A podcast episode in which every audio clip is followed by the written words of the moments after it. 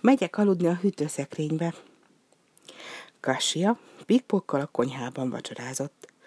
Kasia tejbedarát kapott, Pikpok meg két heringet. Ha nem tévedek, szólt Pikpok, ezek a heringek nem elég elevenek. Úgy van, felelte Kasia. Anyu a polcban vette őket. Pikpok fintorgott. Ne haragudj, de nem kérhetnék egy kicsit elevenebbeket?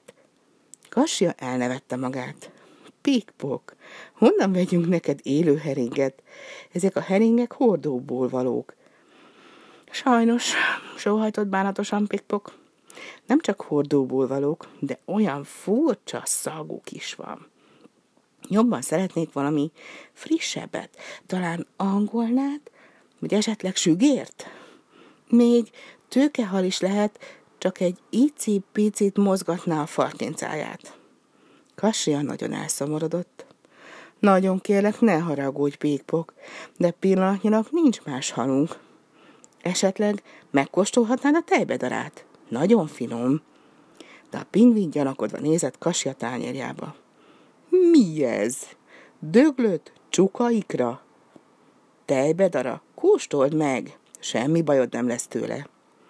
Kasia egy kis darát vett a kanál hegyére, és Pikpok csőrébe dugta. Pikpok fintorgott, fulladozott, prüszkölt, és egy pillanaton belül az egész dara a falon volt. Ne haragudj, mondta, de azt hiszem, hogy ez nem is dara, hanem vasreszelék. Borzalmasan szégyellem, de a pingvinek ezt nem eszik. Kasia sóhajtozva kezét tördelte. Mit csináljak veled? Pikpok szomorú képet vágott. Ne vedd a szívedre. Olyan előérzetem van, hogy vacsora helyett szagolgatni fogom egy kicsit az ibolyát, és a fülemüléket fogom hallgatni. Puh, micsoda hőség van?